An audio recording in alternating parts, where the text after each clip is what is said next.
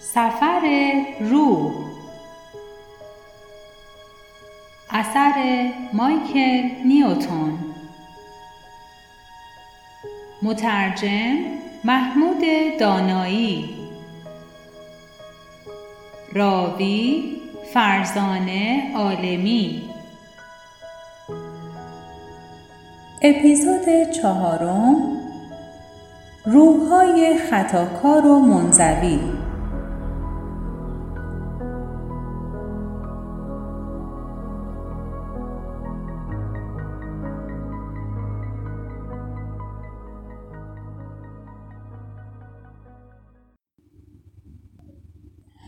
روحها آنقدر آسیب دیده و معیوب هستند که از مسیر طبیعی و همگانی بازگشت به موتن اصلی کنار گذاشته و منزوی می شوند. تعداد این روحها در مقایسه با کل روحهایی که به برزخ باز میگردند زیاد نیست ولی آنچه در زندگی زمینی انجام دادن از لحاظ تاثیرگذاری روی سایر روحها بسیار مهمه روحهای خطاکار به دو گروه تقسیم می شوند. یک گروه آنهایی هستند که نمی‌خوان واقعیت مرگ جسم خود را قبول کنند و به دلیل استراب و نگرانی شخصی در مقابل بازگشت به برزخ مقاومت شدیدی می‌کنند. گروه دوم آنهایی هستند که به جهت ارتکاب یا همدستی با تبهکاری های جنایتگونه در جامعه بشری روح آنها آسیب فراوانی دیده و معیوب شده. گروه اول منزوی شدن را خودشون انتخاب کردند. چاره دیگه ای نداشتن. ولی گروه دوم رو راهنمایان معنوی به حالت زندانی برای مدت نامعلومی از تماس و ارتباط با سایر روحها محروم می کنند. اما در هر دو حال راهنمایان آنها وضعشان را در نظر داشته و در صدد علاج و بازسازیشان برمیان. چون شرایط حاکم بر هر گروه بسیار متفاوته من در مورد هر کدوم جداگانه توضیح میدم. گروه اول که اصطلاحا شبه نامیده می شوند روحهایی هستند که بعد از مرگ جسم اکراه دارند به برزخ بازگردند و غالبا اثرات بسیار نامطلوبی روی سایر روحهایی می‌ذارند که تمایل دارند با آرامش و راحتی زندگی زمینی خودشون رو به پایان برسونن و بروند. این گروه متهم هستند که ذهن سایرین رو با سوء نیت تحت تاثیر قرار می دهند و لذا گاهی به غلط به آنها روحهای شیطانی اطلاق میشه. در رشته پاراپسیکولوژی موضوع این روحهای منفی مورد تحقیقات گسترده قرار گرفته. متاسفانه مطالعات مربوط به بررسی این روحها دستخوش عوامل غیر دقیق و اشتباهات بنیادی قرار گرفته و طبیعت مبهم و مرموز موضوع هم مزید بر علت می باشد. این روحهای دردسر برانگیز یا آشوبگر معمولا مربوط به عناصر نابالغی هستش که در زندگی قبلی روی زمین کارهای ناتمامی داشتند.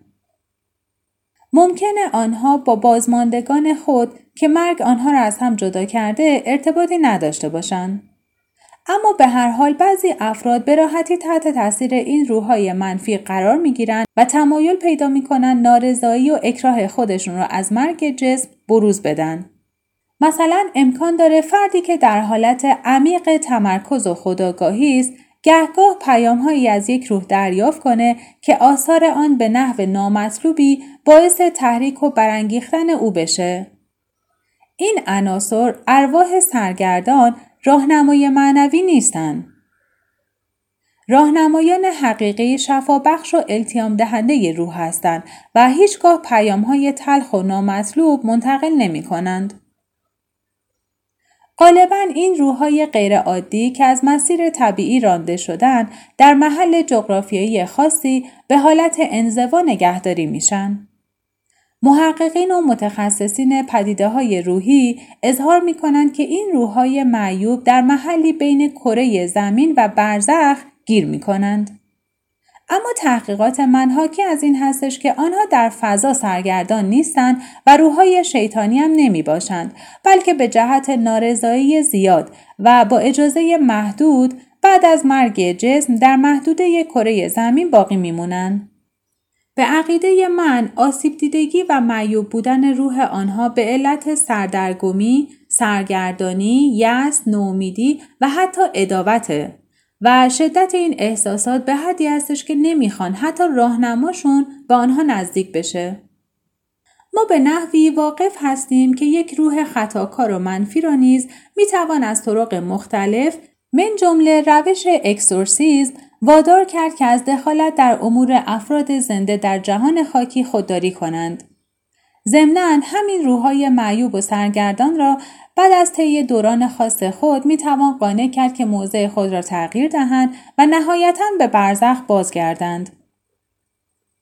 اگر برزخ تحت نظام و ترتیب خاصی اداره می شود و اگر راهنمایان همواره مواظب و در صدد مددکاری روحها هستند پس چطور ممکن است به عناصر روحی امکان داده شود که خود را با انتظامات آنجا تطبیق ندهند و انرژی منفی به سایرین منتقل نمایند؟ یک توضیح می تواند این باشد که ما حتی پس از مرگ جسم هم تا حدودی اختیار داریم. توضیح دیگرم این هستش که همانطور که در زندگی های زمینی خود شاهد نشیب و فرازها و پیشرفت و عقب ماندگی ها هستیم در زندگی به صورت روح هم ممکنه گاهی از مسیر طبیعی و همگانی منحرف شویم و آن را دنبال نکنیم. اما باید در نظر داشت که حتی همین تبعید و کنار گذاشته شدن بعضی از روحهای صدمه دیده احتمالا قسمتی از طراحی عظیم کائناته. هر وقت که موقعش برسه بالاخره دست این روحهای کنار گذاشته شده رو می‌گیرن و به محل مناسبی در برزخ هدایت می‌کنند. حالا به توضیح در خصوص روحهای گروه دوم می‌پردازیم. اینها روحهایی هستند که مرتکب اعمال خلاف شدند. اول باید بفهمیم که آیا اگر یک فرد مرتکب جنایت شود روح او هم مسئول این جرایم هست و یا از آن خطا مبرا می باشد. آیا روح و جسم از لحاظ مسئولیت اعمال از هم جدا هستند یا یک واحد تلقی میشن؟ گاهی اوقات سوژه به من می‌گوید نیرویی در درون من هست که مرا به اعمال ناپسند وادار می کند. در واقع افرادی که فکر می کنند تحت تاثیر نیروهای خیر و شر قرار می گیرند و لذا کنترلی روی اعمال خود ندارند از لحاظ مغزی بیمارند. پس از سالها بررسی روی ذهن ابرآگاه افرادی که تحت خواب مصنوعی هستند به این نتیجه رسیدم که انسان پنج حسی قادر است روی ذهن خود اثر نامطلوب بگذارد. نیازهای بیولوژیکی جسمی و فشار محرک های محیط زندگی زمینی که برای روح ما موقتی هستند بر روی خودیت ما تاثیر می‌ذارند. اگرچه هیچ موجود بدخواه و گمراه کننده ای در درون ما انسان ها نهفته نیست بعضی از روحها کاملا با جسمی که در آن هستند هماهنگ و سازگار نیستند. افرادی که با جسم خود هماهنگی ندارند این جدایی و دوگانگی رو احساس می‌کنند چنین وضعیتی بدان معنی نیستش که روح حتی اکثر کوشش خودش رو برای اجتناب از همدستی و یا ارتکاب اعمال غلط و شیطانی در زندگی زمینی خود به خرج نده بلکه این نقشی هستش که وجدان در انسانها ایفا می‌کنه. تمیز و تشخیص بین اعمالی که بر ذهن ما نیروی منفی وارد می‌کنه و آن اعمالی که چنین تأثیری ندارن حائز اهمیت فراوانیه. صدایی که از درون ما برمیاد و ما را به اعمال مخرب و مضر برای خودمون یا دیگران وادار می‌کنه مربوط به یک عنصر روحی شیطانی یا موجودی بیگانه و یا یک راهنمای بدخواه نیست. نیروی منفی از خود ما برمیخیزد. محرک های مخرب اختلالات کارکردی هیجانزا اگر مداوا نشوند روح را از پیشرفت باز می‌دارند. اگر ما دچار آسیب ها و صدمات فردی بشیم باید بدونیم که خودمون دونه تخریب خودمون رو در درونمون کاشتیم. استراب و اندوه به نحوی روی روحمون اثر می‌ذاره که با جسممون احساس یگانگی نمی‌کنه. مثلا گرفتار شدن به دام اعتیاد یا خواسته ها و آرزوهای بیش از اندازه حتی ممکنه روح رو از مسیر طبیعی خود منحرف و اسیر و پایبند جسم خود بکنه. آیا افزایش تبهکاری و جنایت در این دوران در مقایسه با سابق بدان معنی هستش که روحهای بیشتری دارن به بیراهه می روند؟ نشانه های بسیاری از قبیل افزایش بیرویه جمعیت و فرهنگ مصرفی داروهای گوناگون و مواد مخدر دلالت بر این امر می کند. اما از طرف دیگر افزایش سطح آگاهی جهانی نسبت به زجر و دردهای نوع بشر علامت مثبتی در این زمینه است. من شنیدم که در تمام طول تاریخ همواره تعداد قابل توجهی روح بودند که نتوانستند به نحو مطلوب و موفقیت آمیزی در مقابل ظلم و ستمکاری های بشری مقاومت کنند. بعضی روحها که جسمشون تمایل ژنتیک و تکوینی به رفتار ناهنجار داره به خصوص در محیط های خشونت آمیز دستخوش خطر و ریسک جدی هستند. ما می بینیم که چطور اطفال و نوجوانان به علت رویارویی با تعدیها و تجاوزهای درون خانواده دچار صدمات و ضربه های فیزیکی، عاطفی و روانی شده و در نتیجه به هنگام بلوغ آگاهانه و با نقشه قبلی مرتکب اعمال تجاوزگرانه می شوند و هیچ گونه احساس ندامت و پشیمانی هم ندارند. روح چون کامل خلق نشده به جهت همین سوابق زندگی زمینی آلوده و لکهدار می شود. اگر خطاها و تخلفهای ما جدی باشند آنها را شیطانی می نامیم. سوژه های من عنوان می کنند که هیچ روحی از اول و به صورت خلقتی و تکوینی شیطانی نیست و این برچسب رو در طول زندگی های زمینی خود به دست می آورند. احساس آسیب ناشی از شیطان در بشرها ناشی از ضعف و ناتوانی آنها و خاص قربانی های بیچاره و بدون کمکه. اگرچه غالبا روحهایی که پیشرفت چندانی نکردن مرتکب اعمال واقعا شیطانی و ناپسندی میشن اما نابالغی روح الزاما سبب پذیرا شدن رفتار ناشایست نمی باشد. بلکه این ناهنجاری ها به جهت خصوصیات نامطلوب بشری است. دگردیسی روحی شامل تحول و پیشرفت به طرف کمال است که از طریق رویارویی مستمر و دائمی و غالب شدن بر مشکلات و مبارزه های زندگی زمینی حاصل می شود. در مواردی ممکنه که روح با انتخاب قبلی دچار شرایط و محیطی بشه که نمی‌تونه مداوما به کارهای صحیح بپردازد و یا کوشش های او سرکوب شده و بینتیجه میمونه. لذا ممکنه هویت روح به علت انتخاب غلط نحوه زندگی زمینی آسیب ببینه. اما در هر حال همه روحها مسئول و جوابگوی اعمال و رفتار زندگی های متوالی در زمین می باشند و باید در مقابل اختیار و مسئولیتی که داشتند پاسخگو باشند. ما در فصل بعدی خواهیم دید که چطور همه روحها در ابتدای ورود به برزخ مورد سوال و بررسی راهنمای خود قرار می گیرند و سپس به سایرین می پیوندند. اما بر سر روحهایی که در طول زندگی های جسمی و زمینی خود مداوما به حق بقیه مردم تجاوز اساسی کرده و سبب زجر و ناراحتی شدن چی میاد؟ روحی که واقعا قادر نباشه کشش های تجاوزگرانه بشری مربوط به جسم خود را مهار کنه باید در دنیای دیگه مسئول اون اعمال باشه. این موضوع رفتن به بهش یا جهنم به جهت مسئولیت در مقابل اعمال نیک یا بد که از دیرباز جزو اعتقادات دینی بوده رو مطرح می‌کنه.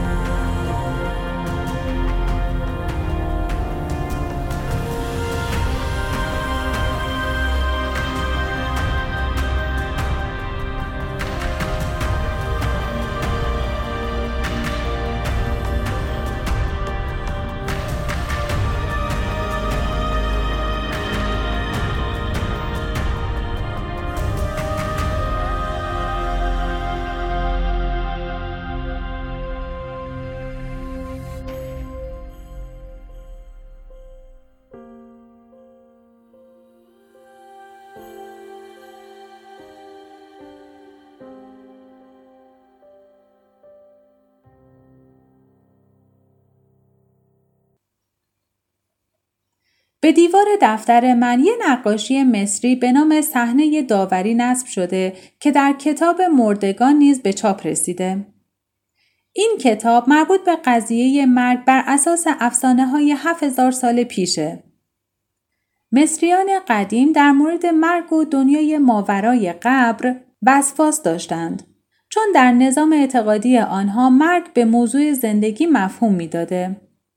این تابلو مرد تازه در گذشته ای رو نشون میده که به محلی واقع در بین سرزمین زندگان و فضای قلمرو مردگان وارد شده.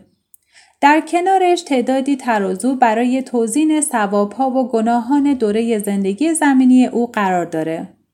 مسئول این مراسم الهه قضاوت آنوبیسه که قلب مرد را در یک کفه ترازو گذاشته و در یک کفه دیگر پر کپک حقیقت قرار داره. بر اساس فرهنگ مصر قدیم قلب محل استقرار روح انسانه نه سر. لحظه پرهیجانی است. حیولایی که سر آن مثل سوسماره با دهان باز در آن کنار دیده میشه که آماده است اگر گناهان دوره زندگی آن مرد از ثوابهاش بیشتر باشه اونو ببلعه. ضمنا نتیجه نامطلوب ترازو سبب پایان موجودیت آن رو هم می شود. سوژه های من در مورد این تابلو اظهار نظرهای زیادی می کنن. مردی که پیشینه اعتقادات ماورا طبیعی داره بر این نظریه پافشاری می‌کنه که هیچ کس علا رقم نتیجه توزین گناهان و ثوابها از ورود به برزخ من نمیشه. این نظریه به نوعی واقعیت داره اما نباید فراموش کرد که جایگاه تمام ارواح در برزخ یکسان نیست و هر گروه بنا به سطح پیشرفتش در مکانهای مختلفی در برزخ قرار می‌گیره. برای جواب به این سوال باید بگویم که درصد بالایی از مردم جامعه معتقدن همه روحها به یک مکان مشترکی نمیرن. مذهبیون میانه روی امروزی دیگر تأکیدی بر موضوع آتش گداخته جهنم و سنگسار کردن برای گناهکاران ندارند. بسیاری از فقه های دینی به نوعی همزیستی روحی بین مرتکبین خیر و شر معتقدند. اما بر اساس یک اعتقاد فلسفی باستانی روح خطاکار از طریق جدایی همیشگی از ذات الهی مورد تنبیه قرار می‌گیره. کتاب مردگان یکی از منابع اعتقادات مذهبی پیشینیان به شمار می رود و مربوط به هزاران سال قبل از انجیله. این کتاب حالت خداگاهی بین زندگی های متوالی را تشریح می کند و آن را وضعیت باردو می نامد و نتیجه می گیرد اعمال شیطانی که ما در زندگی جسمی مرتکب می شویم سبب انزوای روح ما در آن دنیا می شود. اگر شرقی ها معتقد به مکانی هستند که روحهای تبهکار به آنجا برده می شوند، آیا این مشابه اعتقاد جهان غرب به مقوله محل تطهیر مردگان هست؟ از ابتدای پیدایش فلسفه مسیحیت محل تطهیر مردگان به عنوان محلی تلقی می شده که روحهای مرتکب گناهان جزئی موقتا به آنجا تبعید می شوند. این محل قرار است که محل توبه گناهکاران و جبران آنها در حالت تنهایی و زجر و درد باشد.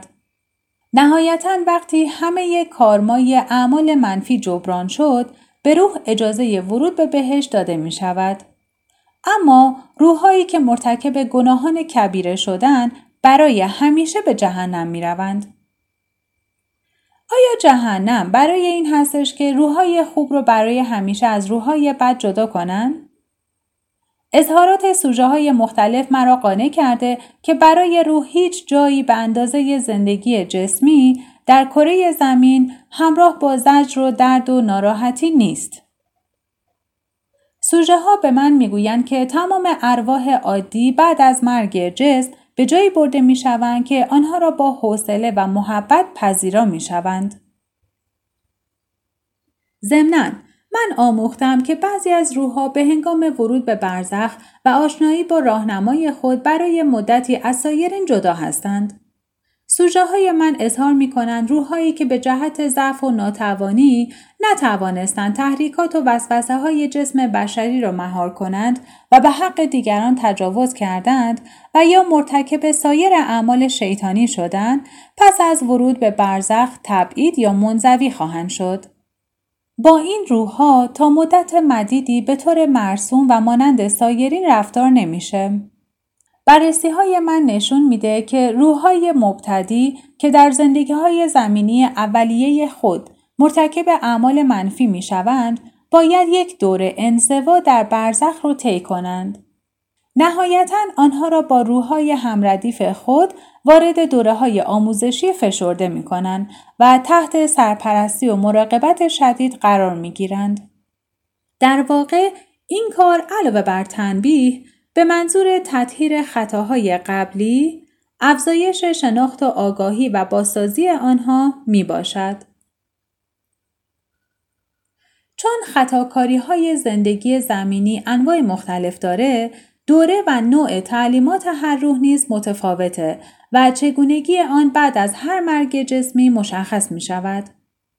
مدت انزوا و زمان بازگشت مجدد به قالب جسمی نیز برای همه روح ها یکسان نیست.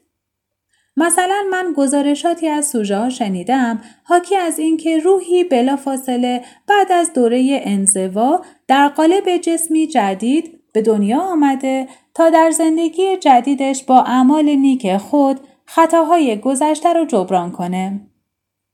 گزارش زیر روشنگر این وضعیته. گزارش شماره ده آیا روح در مقابل اعمال خطای جسم بشری خود که منجر به تجاوز به حقوق دیگران میشه مسئولیتی داره؟ بله، اعمالی که به سایرین صدمه بزنه به روح هم مربوط میشه. من با یک روح که این وضع براش پیش اومده آشنا شدم. در مورد اون عنصر روحی چی می‌دونی؟ وقتی که اون روح بعد از زندگی زمینی که مرتکب خطا شده بود به برزخ اومد براش چه اتفاقی رخ داد؟ اون مرد سبب ناراحتی شدید دختری شده بود. وقتی که اینجا اومدیم به گروه ما نپیوست. چون اعمال زندگی زمینیش خیلی بد بوده براش دوره آموزشی جدایی ترتیب دادن. تنبیه او به چه صورت بود؟ تنبیه به معنای دیگری است. بازسازی بهتره. البته این بستگی به هر معلمی داره. معلم ها به طور کلی با اونایی که آزار و ضررشون به بقیه رسیده جدیتر برخورد می‌کنن. منظورت از جدیتر چیست؟ خب این دوستم رو نذاشتن که با ما همراه باشه با دوستانش باشه بعد از اینکه در اون زندگی زمینی دخترک رو آزار داده بود. آیا اون هم از همون مسیری که شما به برزخ بازگشتین به اونجا اومد؟ بله، اما کسی به ملاقاتش نیامده بود. اونو مستقیما به جایی فرستادن که به تنهایی با یک معلم مشغول آموزش بشه.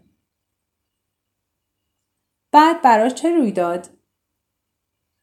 بعد از مدتی نه خیلی طولانی اونو به صورت یک زن به زمین بازگرداندند که مردم اطرافش خیلی خشن بودند. همه رو به طور فیزیکی مورد تجاوز قرار می‌دادند. این انتخاب مخصوصا براش شده بود که مورد تجاوز قرار گرفتن رو تجربه بکنه.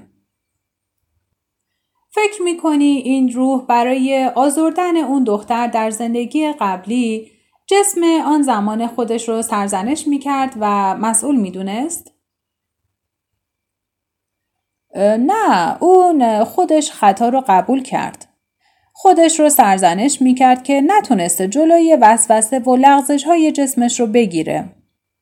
اون قبول کرد که در زندگی بعدی به صورت یک زن مورد تجاوز قرار بگیره.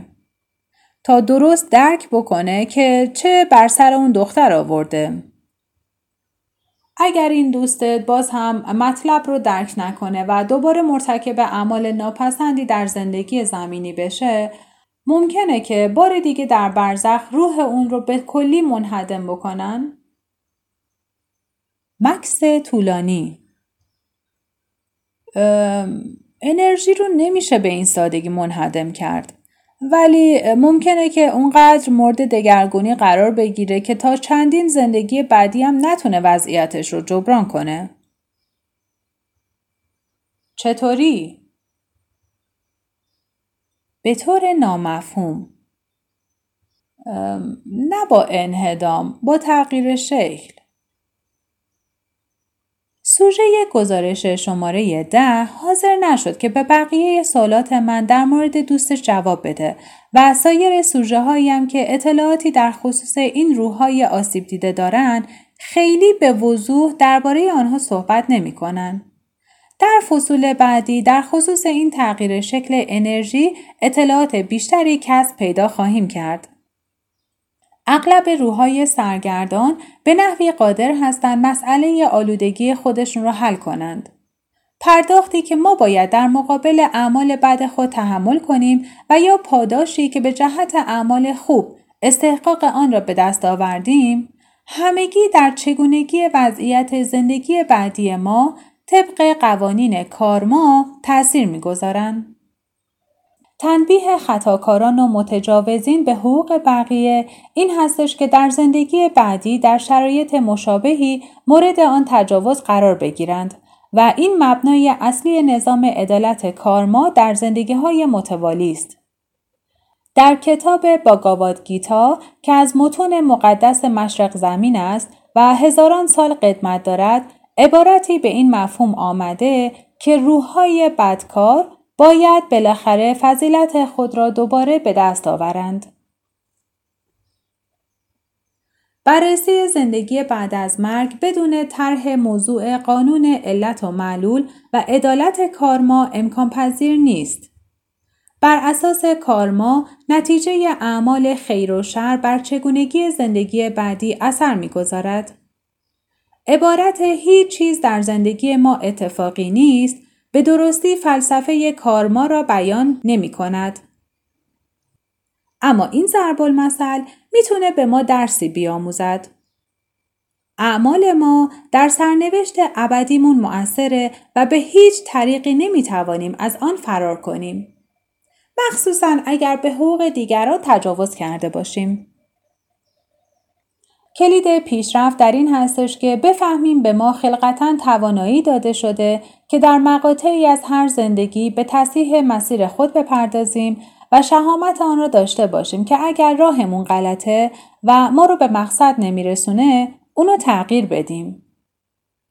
با غلبه بر ترس و قبول ریسک سرنوشت کارما برای ما عوض میشه و در مقابل انتخاب جدیدی قرار می‌گیریم. در پایان هر زندگی به جای آنکه حیولایی با دهان باز منتظر بلعیدن ما باشه می‌تونیم خودمون در حضور معلم و راهنمایانمون منتقد سختگیر اعمالمون بشیم. از این روز که می‌گویند فلسفه کارمای زندگی های متوالی هم عادلانه است و هم همراه با لطف و رحمت و بخشش می باشد. خود ما با کمک مشاور معنوی روش اجرای عدالت در مقابل اعمال گذشتمون رو تصمیم می‌گیریم. بعضی که به فلسفه زندگی متوالی هم اعتقاد دارن فکر می‌کنن اگر روحای منفی نتوانند بعد از تعداد معینی زندگی زمینی پرورش صحیحی پیدا کنند به کلی از بین میرن و روحای جدیتر و علاقمندتر جایگزین آنها میشن. سوژه های من این مفهوم رو رد می‌کنن. هیچ مسیر از قبل تعیین شده ای برای کسب شناخت و آگاهی همه روحها به طور یک نواخ طراحی نشده. یکی از سوژه های من عنوان می کرد که روحها برای تمام دوره جنگ به زندگی زمینی فرستاده میشن. معنی این عبارت این هستش که به روحها وقت و موقعیت کافی برای پیشرفت داده میشه. روحهایی که مداوما در زندگی های زمینی رفتار منفی از خود بروز میدن باید انقدر کوشش بکنن تا بالاخره از عهده اصلاح خود بر بیان. تا اونجایی که من دیدم اثر اعمال کارمای منفی برای روحی که مایل باشه روی کره زمین کوشش بکنه باقی نخواهد ماند. این سوال هنوز بی جواب مونده که آیا روح باید کاملا مسئول اعمال مخرب، ضد اجتماعی و غیر معقول بشریت باشه یا نه؟ روحها باید یاد بگیرن که در هر قالب جسم جدیدی که به آنها داده میشه به سعی و کوشششون ادامه بدن. هویت هر روح به صورت مهری که مخصوص خود اون هستش مشخص میشه و این مهر بر ذهن قالب بشری او هم نقش میبنده. البته یه دوگانگی عجیب و غریب بین ذهن روحی و مغز بشری هست که در فصلهای بعدی کتاب بعد از آنکه خواننده با نحوه زندگی روح در عالم برزخ آشنا شد به آن اشاره خواهیم کرد.